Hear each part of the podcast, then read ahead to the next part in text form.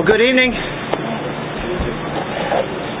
I guess it is time to start. And uh, we're coming to the fifth piece of armor tonight. Am I talking loud enough? I feel like I'm blowing people away here on the front row. okay, all right. I got competition every week, these fans. Bring my fans along. Anyway, this fifth piece of armor is um, take the helmet of salvation. We're, we're only doing a half a verse tonight. Half a verse. Lord willing, right? but it's uh, the reason he says take it is because uh, it's a piece uh, in the literal sense that's not attached to the soldier, not attached to the body.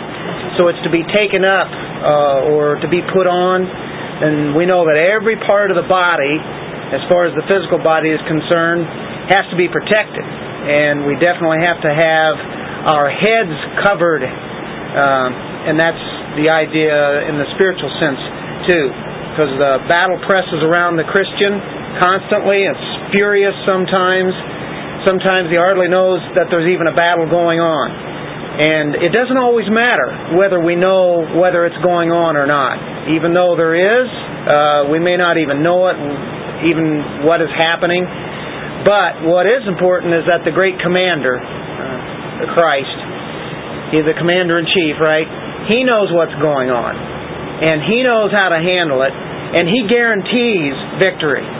So this is one thing we know that in the ultimate and in the end, we win. So isn't that great to know? That's part of the helmet of salvation in the fact that we win. You keep that in mind always, then you uh, are utilizing that helmet right. Let's have a word uh, with the Lord.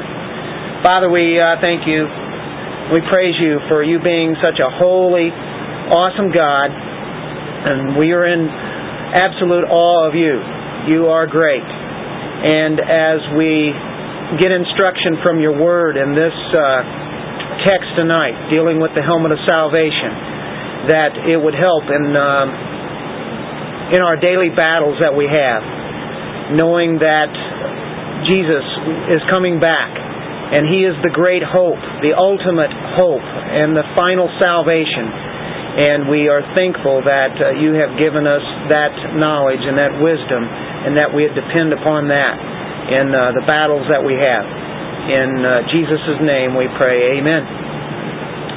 Well, we um, always take a piece of the armor and we uh, look at it from uh, the way that Paul was looking at it as he looked at that Roman soldier and he knew that the Roman soldier would always wear his helmet whenever he would go in battle. And um, he would a soldier would never go into battle without it. You have to have your head covered. Uh, the injuries could um, take you out in in a, in a hurry. Um, one of the kind of swords that they'd be using would be the broadsword, the great big sword and they would come in there like that with the two hands and try to decapitate the soldier, or they would try to uh, conk him out. But uh, whatever it be, it would be that big sword. Now, there's another sword that we'll look at next time, and that's dealing with the sword of the Spirit, which is a small hand type sword where it's meant for battle one on one. It's not that great big sword to take off a head, but it specifically gets to the point. But uh, this one here is to split skulls a skull splitter. And uh, so that's why you better have a, a helmet on, because that's what they're going to try to do to you. So you can see why a soldier would never go out to battle without that being on. And it would be some kind of a kind of a hat, a thick leather hat that would be covered with uh, metal plates. Maybe some helmets would be made and uh, molded from uh, beaten metal that they would put together. They'd have cheek cheek cheek chick pieces, cheek cheek pieces, if I can say it right here. That comes down the side, so you can kind of envision that. That would be protecting uh, their face and have their whole head being protected. And on the top of the helmet would be a plume. Nothing there particularly to protect you. It just looked kind of cool. so anyway, that's kind of ornamental part. But we know that the uh, the helmet is definitely a key component to be wearing. Now, we apply that spiritually and Paul is drawing attention to the head. When we think of the helmet, we think of the head, we think of the mind, we think of the understanding. The greatest gift we have is uh, the mind that God has given us. We've already seen where the truth, the belt of truth, is is key. Uh, we want to be thinking on that kind of truth, uh, what God has given us, the whole body of faith. And we've already seen how the enemy uh, will attack. Uh, we we have to have that breastplate of righteousness on. Um, you know, as far as a real soldier is concerned, he would have the organs and he would have those protected by that breastplate. Uh, you take out an organ and uh, you're you're gone quickly. So uh, we look at that spiritually, and we said, well, that deals with the feelings, the emotions, the uh, the desires that we have. You put on that breastplate of righteousness, and uh, that will protect uh, those. But what we're dealing with tonight is the intellectual part. And Paul is not so concerned now with particular doctrines, and doctrines are good. We've already seen that. We covered that with the belt of truth. But this particular thing is really, it's a general sense with our whole attitude towards our faith, the whole broad spectrum in a general sense, uh, not a specific doctrine. So when you think of the enemy and wanting to get to your thinking, and that's really where he really wants to do his damage, our way of thinking. Uh, that's why we have to renew our mind daily, right? In Romans 12, 2. As Paul is drawing attention to our mind here and our intellect, we see that uh, there is strategy and tactics that are done in warfare. And Satan would love to get to our way of thinking through tactics and strategy. And this piece here is going to be dealing with both, but overall it'll finally be the strategy, the whole overall plan that he has. You can take a, a good general, he can be really good at tactics, but not be so good at the whole ball of wax, the whole campaign. He might be able to win those battles and specifically be able to get in there and do that, but he doesn't have maybe the view of the whole campaign in front of him. Or you might have one general that is the other way around. And he can see the whole campaign, but he may not be very good at the tactics. His strategy for the whole deal might be um, the details, the incidents. That's that's the the tactics, the the events that come in the campaign. So, in a lot of senses, the devil likes to take strategy, and his strategy is is to wear us down over a long period of time, to wear us down. He, he's good at the tactics, but overall, it can, he'd like to take you into a war of attrition if that's what he has to do. And so he'll take you in for a long time. And, and eventually the Christians almost feel like giving up. If you've been in the battle for a long time and you've not really had a break, you feel like you'd like to quit. The only thing is, if you're a Christian, you can't. you have to keep on fighting. And say, I feel so weary. I feel so tired. This campaign doesn't feel like it's ever going to get over with. How often do we uh, say to ourselves, I wish the Lord would come back right now? especially when we have some challenge coming up the next day or whatever. It'd be great if it came back now. Uh, but anyway, that's that's uh, a way that um, the enemy works. He would love for us just to give up and to, to be worn down. You can feel so weary, so tired, you even get hopeless. Almost feels like you don't even have a hope. Seems like this campaign that you're warring on is not getting anywhere. And so we're to remain standing, though. And we looked at the the shoes, right, last week. Shod your feet with the gospel. And so we know that we have to keep standing, stand firm. And that's the setup for this whole issue anyway, and all this whole battle. To stand firm, resist the enemy. Well, the if we're talking about a helmet, then we're talking about a sword that is going to try to get to the head and Satan's blows are directed at the believer, and really he loves to get to the security of the believer or his assurance He would love to destroy him there, at least uh, the way that he thinks. And he does a couple of different ways, and we kind of talked about this earlier discouragement and doubt.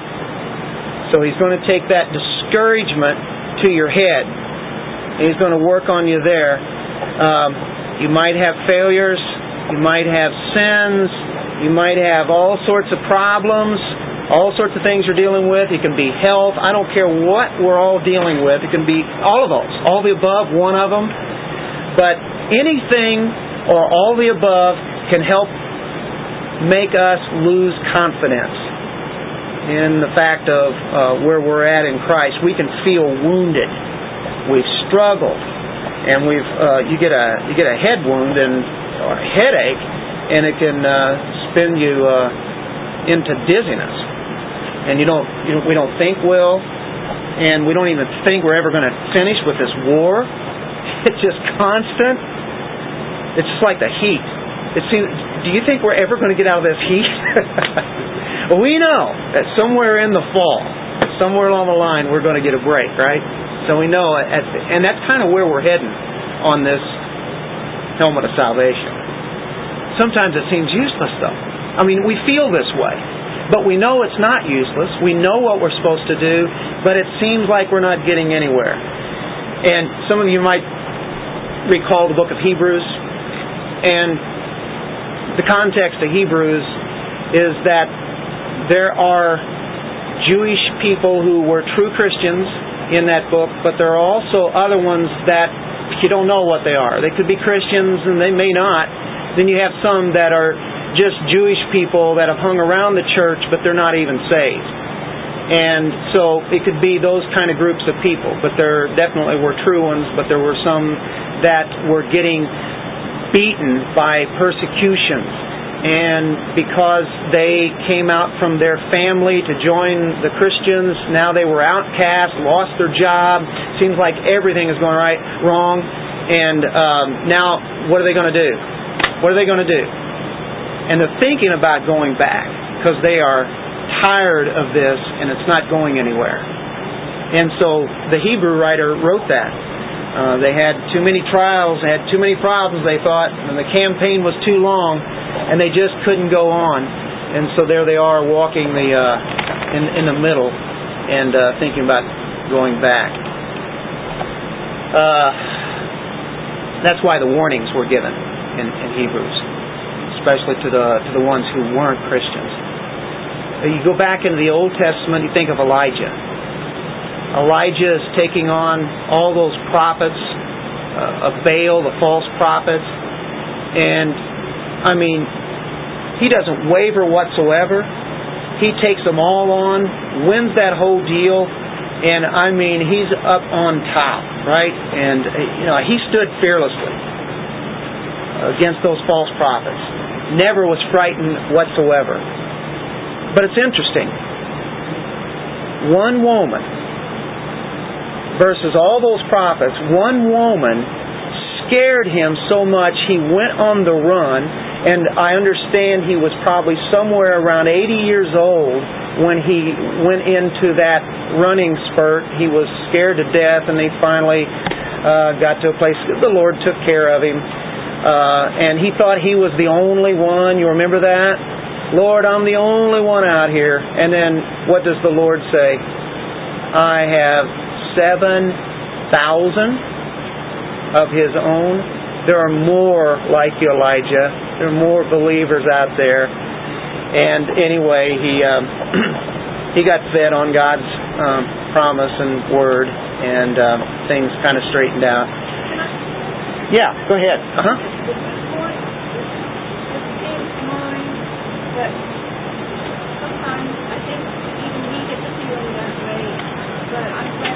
Bible study and church that reminds me that we are not, might not be the.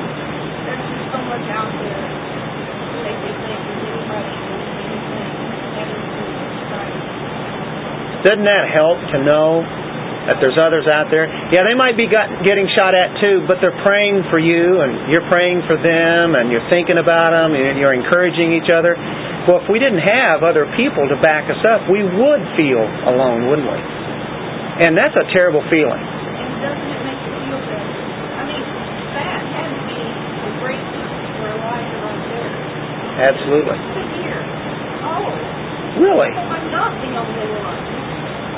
I don't know why, but it makes a big difference. That's part of God's plan. Yeah, there's just some people in the church, when they start going to trial, they think they are not going to back away from the church or go to because there's some that come down back on the You know, we need to do this. That's where God is. Yep. We should encourage each other, you know, to say, like, we should have to go back to the old way of life. Yep. Yeah, we find out we're not alone. Oh, there's other people going through some of the same kind of things. I thought it was just me. How about Job? You remember all the things that he went through, right? We know what he lost there, his family and his health, and I mean, home, just I, everything. I mean, he was stripped down to really nothing, not even his health. I mean, how far can you go? But we see Job say something in the middle of uh, Job, not not at the end. We know that he, uh, the Lord shows Himself to Job. I mean, in the sense of uh, the word came to him there. But even before that, in Job thirteen fifteen, here's one line that always is incredible. Though he slay me, yet will I trust him. Even if God kills me, I trust in him. I, he has nowhere else to turn. He knows that. I'm going to trust him no matter what he does here. I'm going to trust.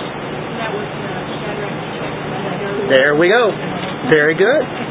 See, those are the kind of scriptures that we go to whenever we're getting uh, uh, an attack or we're feeling to, you know alone, depressed, uh, just name a thousand different things that happen. Or we're getting the arrow shot at us, right? And we're putting that shield up, right? The shield of faith.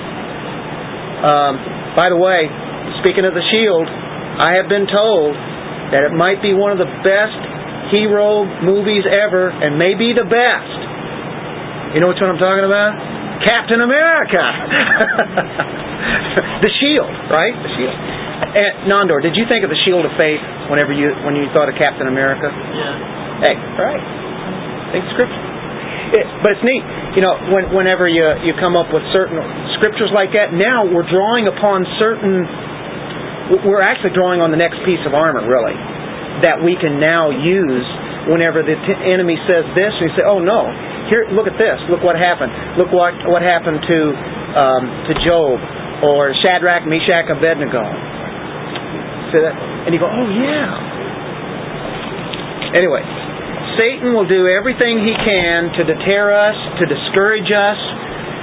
And you know what I found out? It's the one who is a striving believer, one who has really been searching out God's Word, that really wants to know Him, who seems to be the most tempted by Satan's sword of discouragement.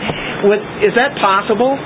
You would think it'd be the, the one who doesn't care, you know, and sometimes Christians kind of put their Bible on the shelf, put the church on the shelf, everything else, you know, and they just kind of are just sitting there. Well, the enemy really doesn't have to do much with them now. He's got them where he wants them already. You know, they're on the shelf. But you you get one who's studying or wanting to know the things of the Lord or serving the Lord, doing the things that we're supposed to do, praying. Um, we're in the battle. We're in the battle. Well, that that, that was uh, dealing with discouragement. How about doubt? Well, Satan wants us to doubt. Uh, he wants us to doubt God's power. He wants us to doubt uh, God's promises that we know full well, but there's just literally thousands in here. He wants us to doubt God's goodness. He wants us to doubt God's truth. Well, how do we battle that? Well, there are a number of scriptures. Let's go to 1 John. 1 John 2. Hey, there's the Michael. Yeah. Got a sheet just for you. Well, thank you. I, uh, yeah, even got your name on it, but it disappeared No, no, no. somewhere. All right.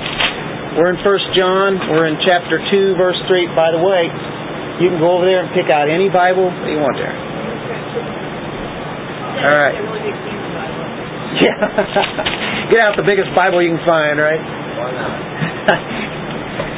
okay, in 1 John 2, verse 3, and this is about knowing, okay? All, all these scriptures are going to deal with knowing. Now by this, we know that we know Him. Okay, we know that we know Him. Well, how do we know that? If we keep His commandments.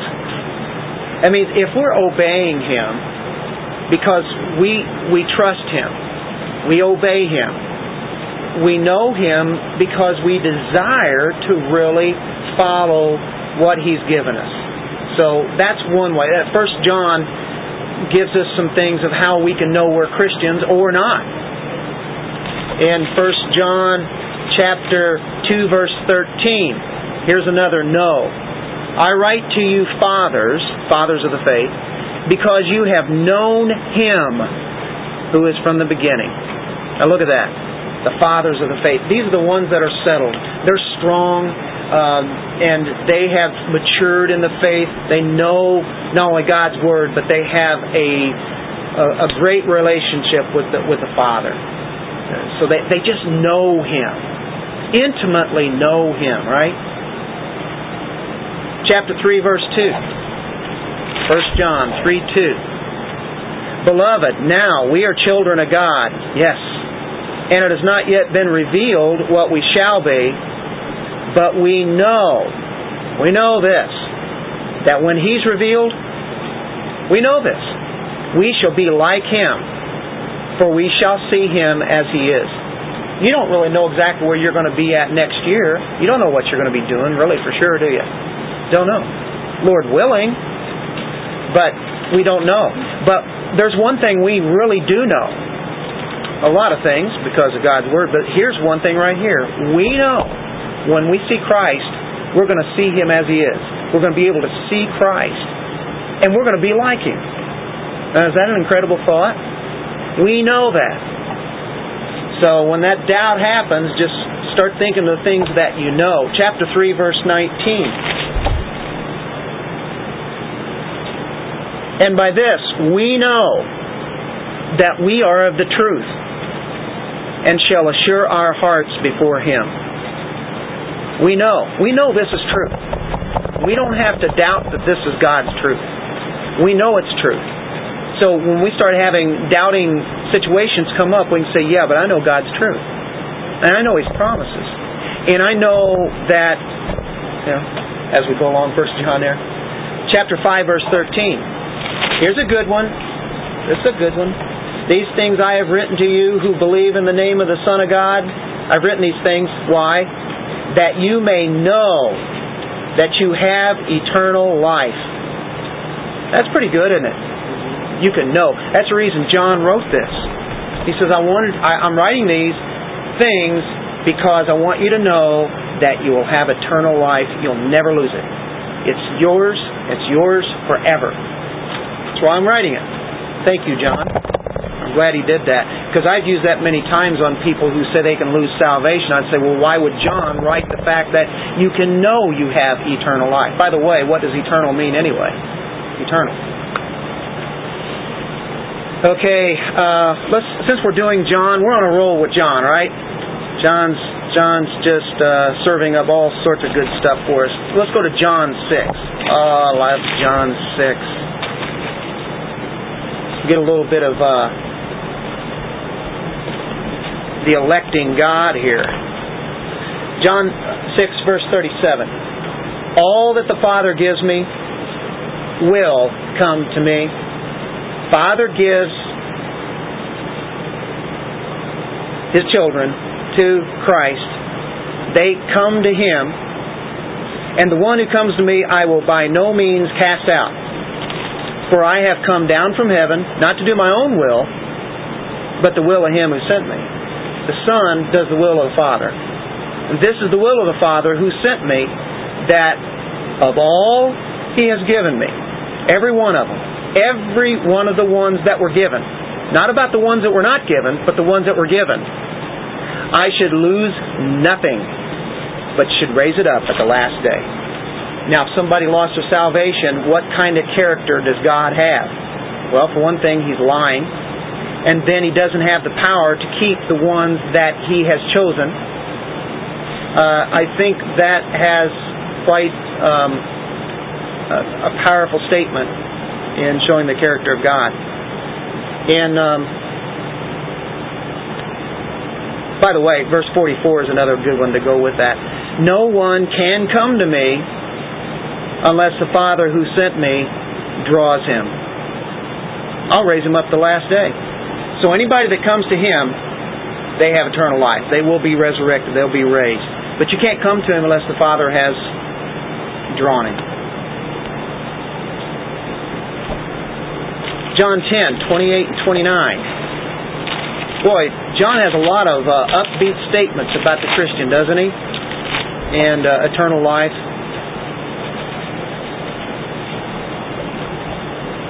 Uh, verse 27 My sheep hear my voice, and I know them, and they follow me. And I give them eternal life, and they shall never perish, neither shall anyone snatch them out of my hand.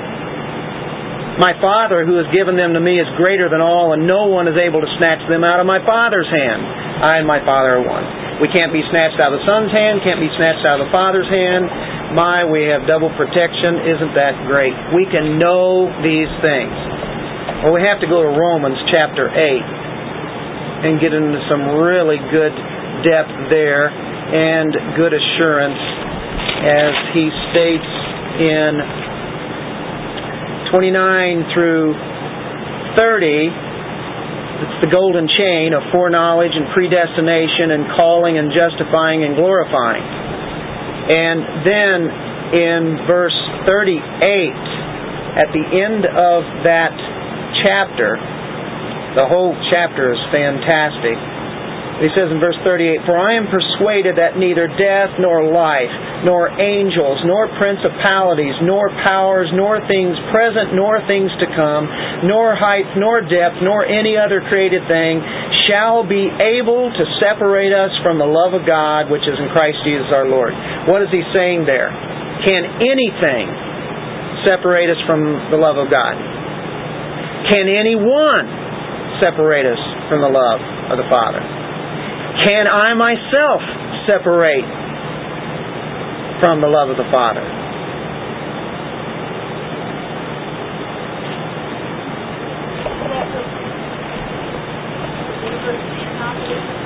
This would be to believers. All the ones who have, if you go back into verse 29, the ones he foreknew, he predestined. And the ones he predestined, he called in time and space and matter. And those ones that he called, he justified, he declared them righteous. And the ones that are declared righteous are glorified. And in our sense, uh, we will be glorified. And that's kind of where we're heading for this helmet of salvation. So that's for all the believers. That could be one for that uh, is um, one who's going to be saved, but he's not yet, so he can't even claim this, so it's not going to mean anything to him now. Yes. I've got a question. I have written next to what you just read, um, the justifying also glorified, and I have written next to that effectual call. Yeah, that's that calling. The uh, he uh, where he says those he called. There is a general call. Many are called, few are chosen. That's a general call. We, we are to go out and give the gospel to everybody, right? That's a general call. That's to go to everybody. There's an effectual call, which is the calling that he has for his sheep, like in John chapter 10 that we read. I know my sheep. They know my voice. When I call, they come. Um, the Father is the one who's given them to the Son, and they are drawn to the Son. So that's an effectual calling, something that will uh, will always happen for the ones that God has chosen.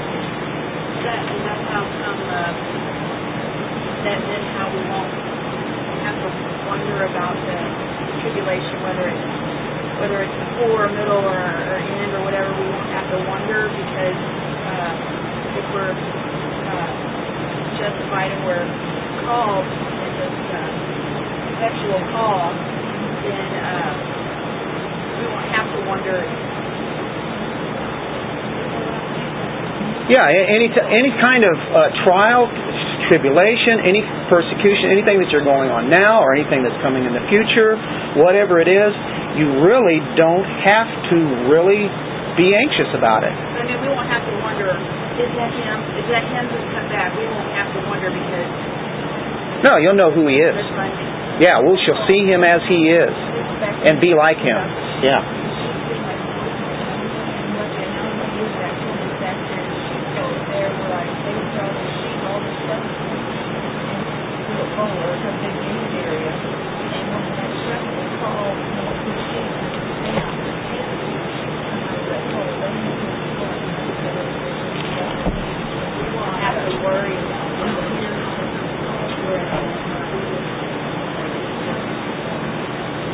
There, yeah, you're you're talking about a, a calling uh, whenever he comes back. Is that what you're thinking of? Yeah, I guess that's kind of. That was a salvation calling.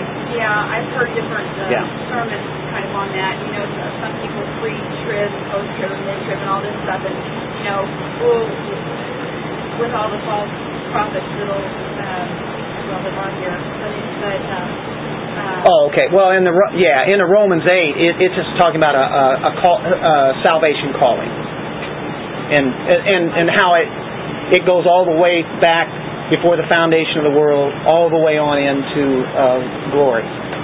Yeah. All God's plan. Philippians one six.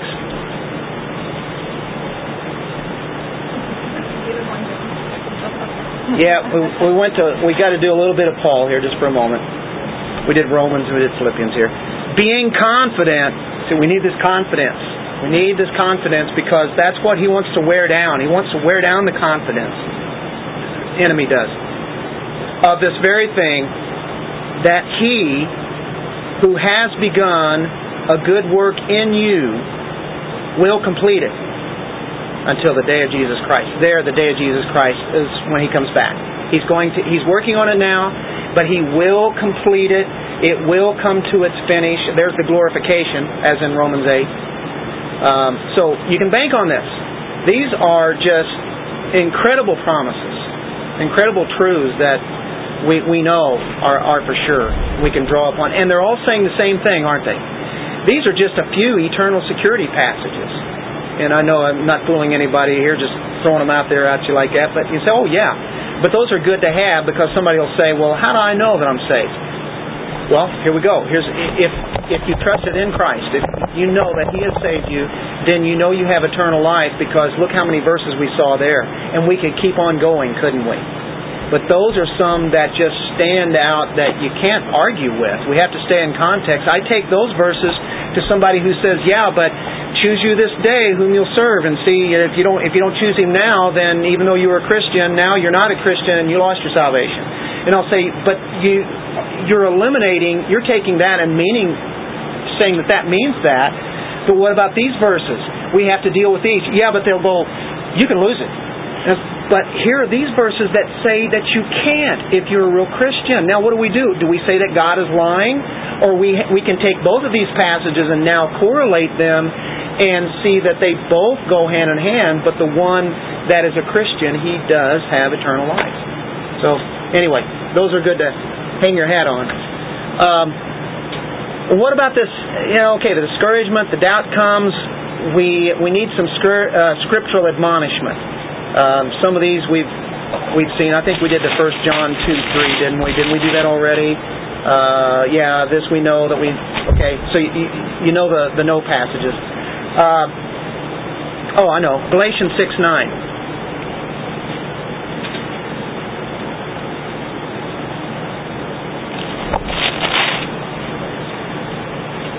And let us not grow weary while doing good, for in due season we shall reap if we do not lose heart. Uh, this is a marathon. It's not a hundred meter dash. This Christian life, he says, don't grow weary. Don't grow weary. Okay? Uh, you're going to reap what what God has for you. Don't lose heart. Don't grow weary. Don't lose heart. Stay with it. This is a long battle. And so remember strategy? Satan's strategy is to wear you down. He said, Yeah, I've got these promises, and you keep coming up and you use those promises. And another season comes, and boom, you get a hit again. And what are you going to do? Well, start coming back with those scriptures again. All you know, you're using your brain here, using your thinking. You, you've been renewing your mind. But if you haven't been renewing your mind and you haven't been in the Word, you've forgotten those scriptures and you forgot how to apply them, and now all of a sudden you start getting weary losing confidence, and you get beat up. And uh, it's like taking our helmet off. We're, we, we're not thinking right. Once we do that, the enemy really can uh, do some damage. How about 2 Peter chapter 3?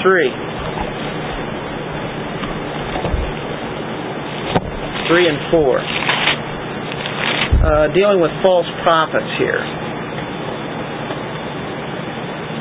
Some are going to say, okay, okay, where's the promise of his coming? He hadn't come back yet. I thought all you Christians were saying that he's going to come back. Uh, who was it? The 88 Reasons Why, way back in 1988. And then you had this kook back in May that we were supposed to, you know, the Lord was supposed to come back, you know. And uh, of course, they keep moving the dates, and you know, all the cults have come up with prophecies. They've been wrong. Every one of them have been wrong. There's never been one right. of course, I know. People would stop predicting it. It's just one less day will come back. That's right. That's right. Well, where's the promise of his coming? For since the fathers fell asleep, all things continue as they were from the beginning of creation. For this they willfully forget that by the word of God the heavens were of old, and the earth standing out of water and in the water, by which the world that then existed perished, being flooded with water. The heavens and the earth, which are now preserved, it goes into finally the day of judgment. Lord is going to do that. But you got these people going around saying, okay, say the Christ is going to come back. Where is he at? You know, you have those that come around. And so therefore, uh, you could hear that enough times and start thinking, yeah, it's, he hasn't come back yet. Keep waiting. Luke 18.1. Everybody's familiar with this one. We've probably used this one many times. He spoke a parable to them that men always ought to what? Pray and not lose heart. Oh, we read that one earlier in another passage. This is Jesus speaking here. Men always ought to pray and not lose heart. Keep praying. Don't lose heart. It's okay. You don't see it right now. You don't feel it. But don't lose heart. It's okay. Look in 2 Timothy 1 7. We're trying to uh, put this into application. You know, putting the, this helmet on. These are some of the things that we do. This is how we uh, we battle when we have our helmet on. For God has not given us a spirit of fear, but what has He given us? Power and of love and of a sound mind. The uh, literal Greek word there. Uh, you have sozo, for instance, and that is salvation or saved. And you're thinking of mind, I think it's phroneo. So I think it's sophroneo, which means saved brains, a saved mind, a sound mind, sound mind. Power, love, and a sound mind. He doesn't give us fear, does he? We should not fear the enemy. How about Isaiah 40? Uh, we've used this before. We're going to go there again. Verse 29. He gives power to the weak. He gives power to the weak. Hey, that's me. And to those who have no might, he increases strength. Even the youths shall faint and be weary, they get tired, and the young men shall utterly fall, even them.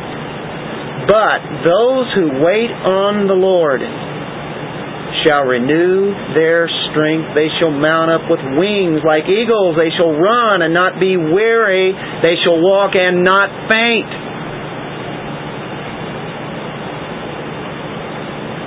When he says those who wait on the Lord, that means they're patient, Uh, they're realizing that God's glory is coming. They're patient in all the trials they go through. Those who wait on the Lord, He'll give them the strength. They're going to run. They're not going to be weary. They're going to walk. They're not going to faint. What a promise, huh? Everybody knows that one. Okay, now we'll go back to our Ephesians 6:17 and put on the helmet of what? Salvation. And in salvation there are three tenses. I was saved. I am being saved or sanctified. And I will be saved. Glorification. So we have three tenses that we can work on. And I'm going to go out on a limb and say the helmet of salvation, even though it is some um, has a lot to do with salvation, actually, this is for a believer already. He's the one that's putting this armor on. Nothing wrong with that thought, but if you take it a little bit further, we're going to give, I think, what is a key to this salvation, uh, the meaning of it here, the helmet of salvation. Go, and this is our key verse for the night. 1 Thessalonians 5 8.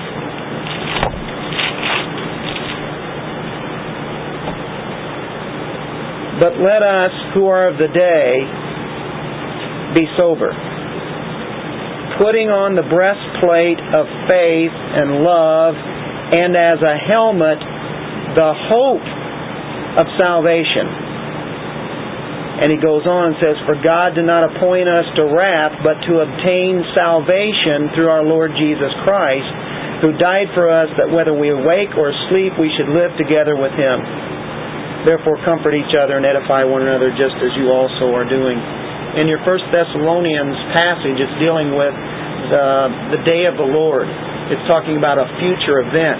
So, keeping that into context, as we see here, the helmet of the hope of salvation. Right now, we don't hope to be saved in the sense of a, a first salvation or even being saved even right now, but there is something that we look to that is going to come.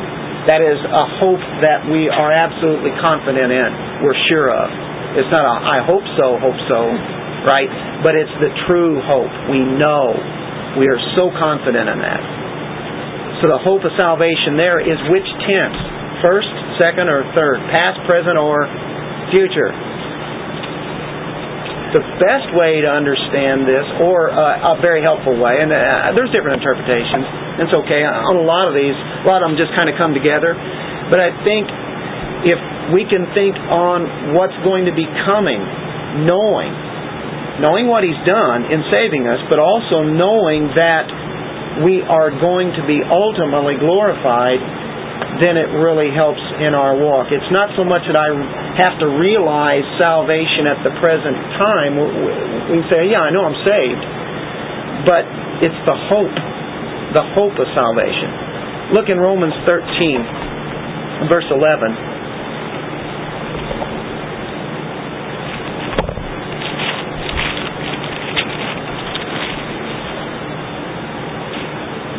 And do this.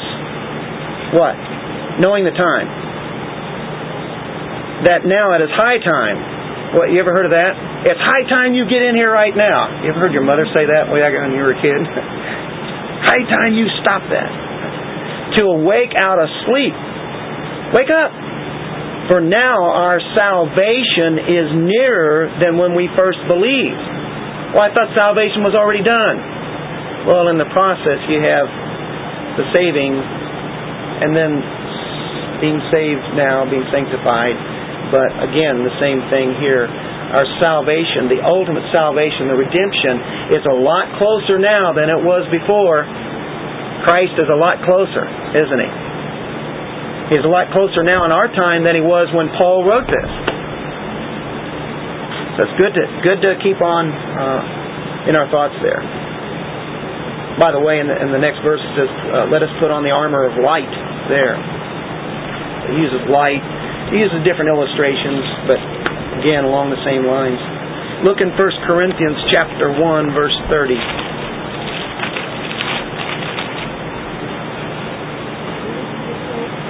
One thirty, First Corinthians. But of him you are in Christ Jesus, who became for us wisdom from God. Okay, Christ, what did he do? He became for us, he became our wisdom and righteousness. Christ is our righteousness, right? And sanctification. So you have the righteousness or justification, then you have the sanctification, which is going on right now, and then what's the next one? Redemption. Redemption of our bodies. We have been redeemed spiritually, but there's a redemption that we await for. What's that? Sanctification is being set apart. Sanctification is what's happening to all of us now. Every day of our, it's our walk. We're being sanctified. We've been saved. We are being sanctified. We will be glorified. Past, present, future.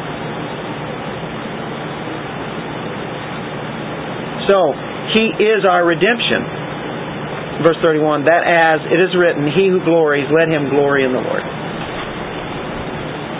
the ultimate, final, full deliverance, the ultimate uh, redemption, the ultimate victory, right? We win. Hey, did Captain America win? You're not going to tell me, are you? I need to go see the movie, don't I? I bet he won. Final victory, right? You're not, you're not saying anything, are you? Okay. I have to go and pay my five bucks. Seven bucks? Eight. First Corinthians fifteen thirty two.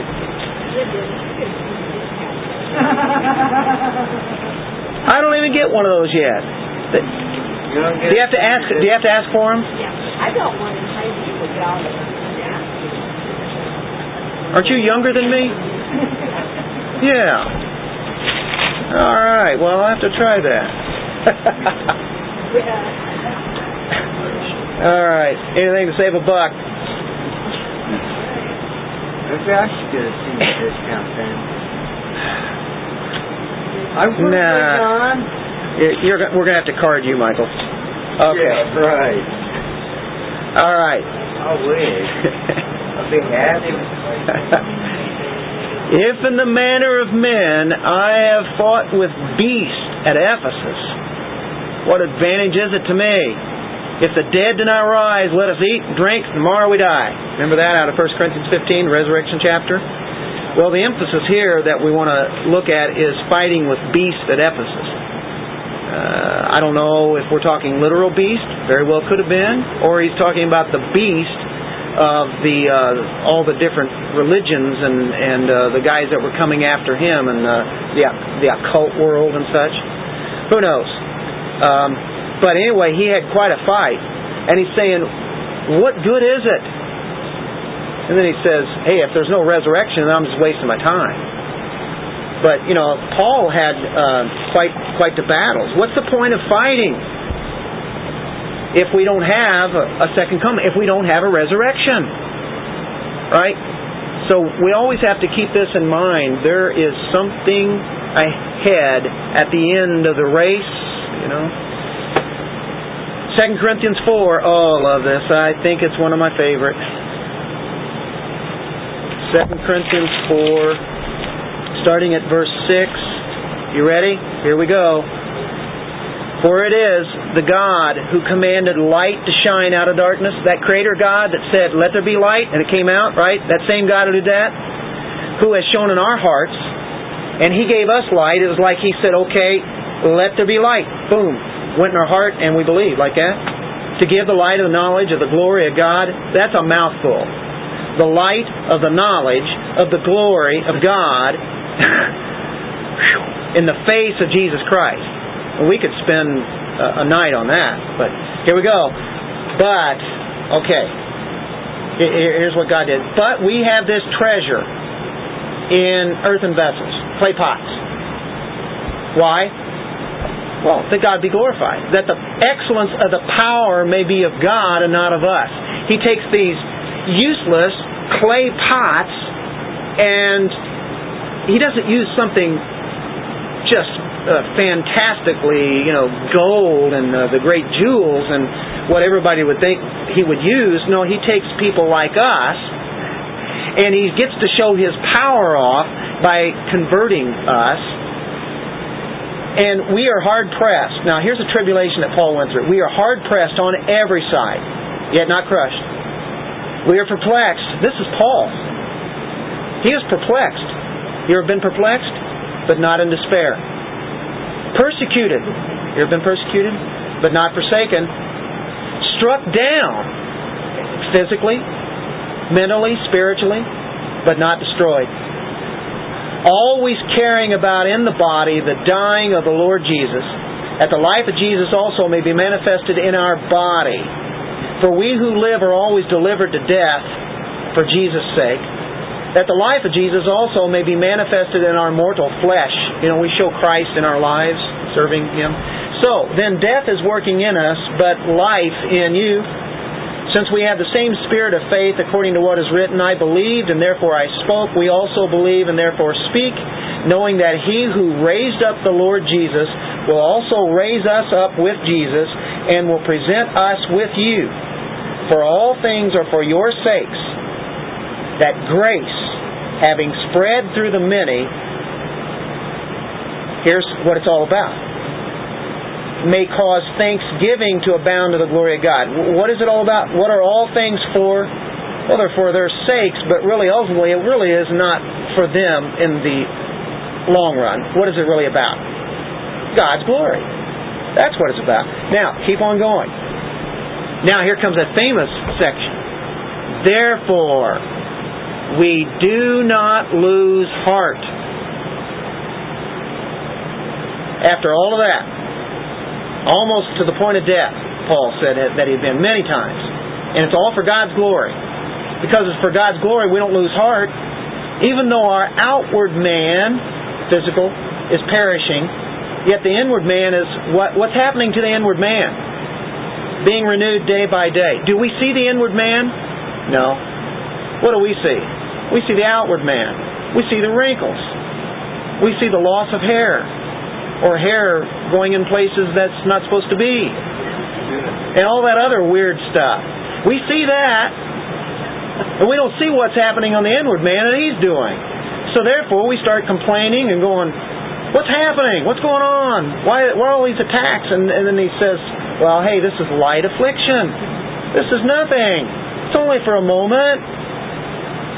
It's working for us. It's working for us. It's working for me.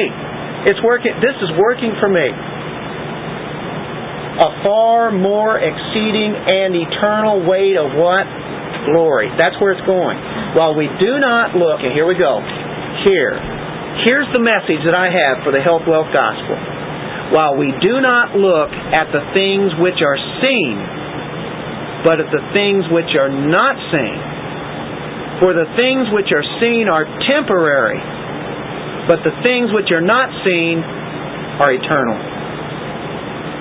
And it's nice to see things once in a while. Granted, it really is, and it's very encouraging. And we say, hey, look what God did here, look what God did there. Isn't it great to hear that? But there's a lot of things we don't see. We don't know what's going on. But he says right here, we live by faith and not by sight. He says in 2 Corinthians 5. So we're after all these things we can see and, and, you know a flair for the dramatic and everything and he says that's not really the that's not the Christian life. It's living it by faith and most of the time it's there's light affliction going on. It's just light, but you have something far more exceedingly glorious that's coming. What's he doing? He's looking to the future tense. While we're here, we're comforted. It's great. He gives us good times. But every once in a while, we'll have some afflictions. But what do we do with it? Eternal way to glory.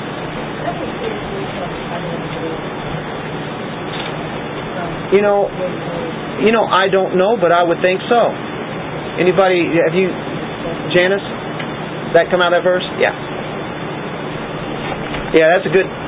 That's a good book. I read bits and pieces, but I don't think I read the whole thing.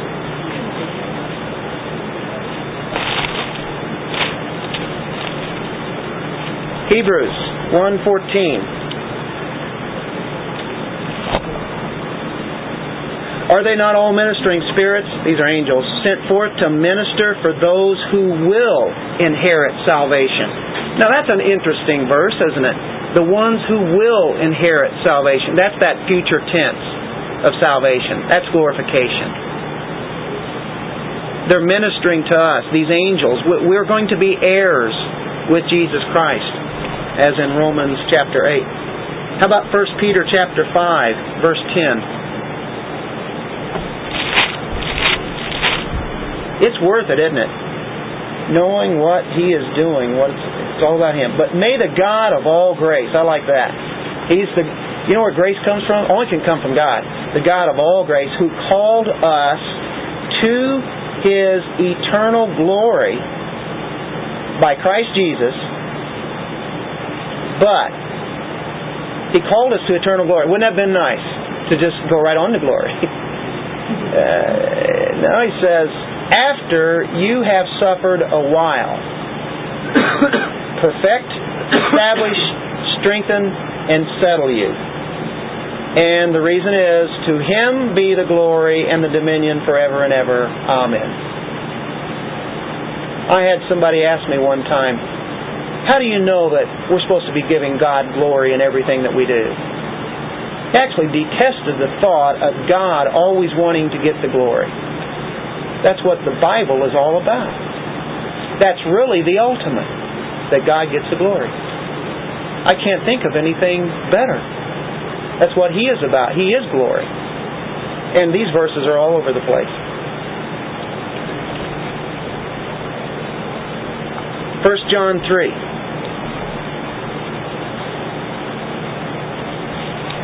1 through 3. We uh, were here just while ago in verse 3. But behold, what manner of love the Father has bestowed on us. After looking at all these verses, what kind of love is this?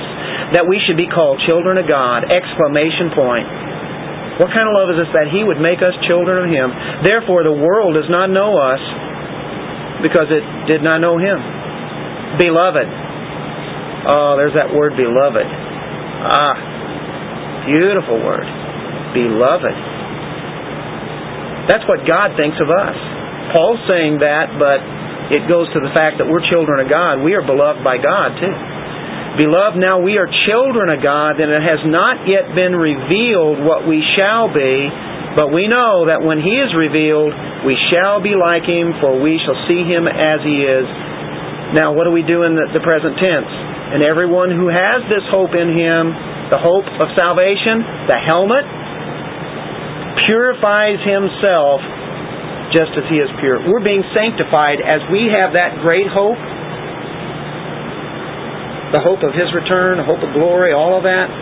We, that can help purify us here. That helps sanctifies us now. So it's not just living for what? The pie in the sky, but it's, you know, it's, people will say, hey, he's so heavenly minded, he's no earthly good.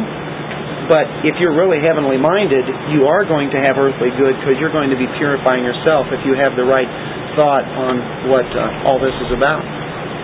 So, um, our anticipation of all of these things, looking at at the future, even in, in the present and the past, but this protects our head, our thinking in the battle. Oliver Cromwell Two more minutes. We're right on time. Oliver Cromwell. Anybody ever heard of Oliver Cromwell? He was called the Lord Protectorate in England back in the 1600s whenever that was at one time they didn't have a king because Oliver Cromwell came in and took the place of a king. The king was taking all the land from the people. They didn't own it. It was their land, but he took it from them. That's the way it kind of works with kings you ever heard of presidents that would like to be called kings? um, anyway, Cromwell led an army that were Calvinists. His army were Calvinists. They were believers. They were Christians. It was a Christian army who went and, and pummeled the king's troops all over England and Scotland, Ireland, and such. They knew that their destiny was secure. No matter what happened, they were secure in that they were fighting, and even where they were at right now, they knew they were supposed to be there. They were fighting because God had led them to that spot, and God was going to prosper them in that work. Now, that may have sounded like a little bit of positive thinking, but this was a praying army, and for a little while, they had a great time in England when Cromwell uh, was ruling as Lord Protectorate of the country. They later got back their kings and went down that road, but uh, that was kind of interesting that you had uh, basically a Christian army fighting. Uh, I know that doesn't sound Christianese, but uh, you have to also remember there was um, people were losing their lives, losing their land, and uh, j- just by despots, people overtaking. Anyway, um, we should be knowing that okay, wherever I'm at, God has led me to this spot. And I'm going to let Him use me here until He moves me to the next spot. I'll just be wanting to find out where that is, so I'll be in prayer, but I'm going to trust Him. Well, we're going to have setbacks. We're going to have battles where we get beat sometimes. But you know what? That's not the end. And it doesn't really mean defeat anyway. It's a battle that's going to help us get to the end of the uh, of all this. Uh, you remember 2 Corinthians 4 that we just read, verse 8 and 9, all those afflictions. Okay, we, we finish up here. What about this hope? What about this hope? You remember that in Ephesians 5 you have the bride or the wife, and you have the husband, and the uh, you have an illustration of Christ bringing us to being at a point where we have no spots or wrinkles. And of course, you know, he takes that analogy in, in the, the family, what's happening. Then he takes, here's the spiritual thing. We are the bride of Christ, and one day we will be perfect without any spot, without any wrinkle, no stains, nothing but beautiful white. Isn't that beautiful? That's something. That's where that's where we're heading. That's hope, isn't it? We know that's going to happen. And then we are assured that we have been predestined for millions of years? No. Trillions of years? No. Uh, before time, before you, you can't even put time on it. We were predestined for glory. Romans 8:30. People like to shy away from this passage, but it's one of the most glorious passages in all of the Bible. It's a golden chain. Verse 28, we know that all things work together for good to those who love God. He's doing those right now. You love God? Well, He's working things in you. And the good things, the bad things, to those who are called according to His purpose, for whom he foreknew, he also predestined. For the ones he had a relationship with, he predetermined. That's interesting. Zach was showing me earlier in the Baptist, conf, uh, not the confession, it's Baptist um, Faith and message, even in their latest one. It says that predestined did not mean to be predetermined. And the thing is, in the Greek and in the actual word itself, it's prahorizo, which means to predetermine. He said it was up to us to determine whether we wanted to be with him. But the thing is, it says here, he also predetermined or predestined to be conformed to the image of his son, that he might be the firstborn among many brethren. Moreover, the ones he predestines, what's he going to do with them? He's going to call them. And the ones he calls, what's he going to do with them? He's going to justify. And the ones he justifies, he's going to be glorified. You can't take anything out of that. Nobody can lose it because uh, in God's eyes they're glorified. Did you notice that? Is that a great hope? We're going to be glorified. And you remember those passages, in, uh, especially there in Romans 8, from there on, uh, verse 31 through 39? Or our John 10 passage, or John 6 passage, or Philippians 1 6 passage? many others, God will never let us go. It's Him who brings us in. He's the one who keeps us. And He is the one eventually who will glorify us. How do we keep that hope? We're done. Romans 12, 2. Ready? Here we go. How do we do this right now? Well, we've looked at all these other passages, but this is a good one to close on. It's it's too easy. Hebrews. It's not Romans. Thank you. Yeah, that wasn't going to work at all there. This works. Looking unto Jesus. He's talking about running uh, the race. Right at the end of 12. Let us run with endurance the race that is set before us. He has set this whole race before you. All the, what are those things you jump over, the hurdles?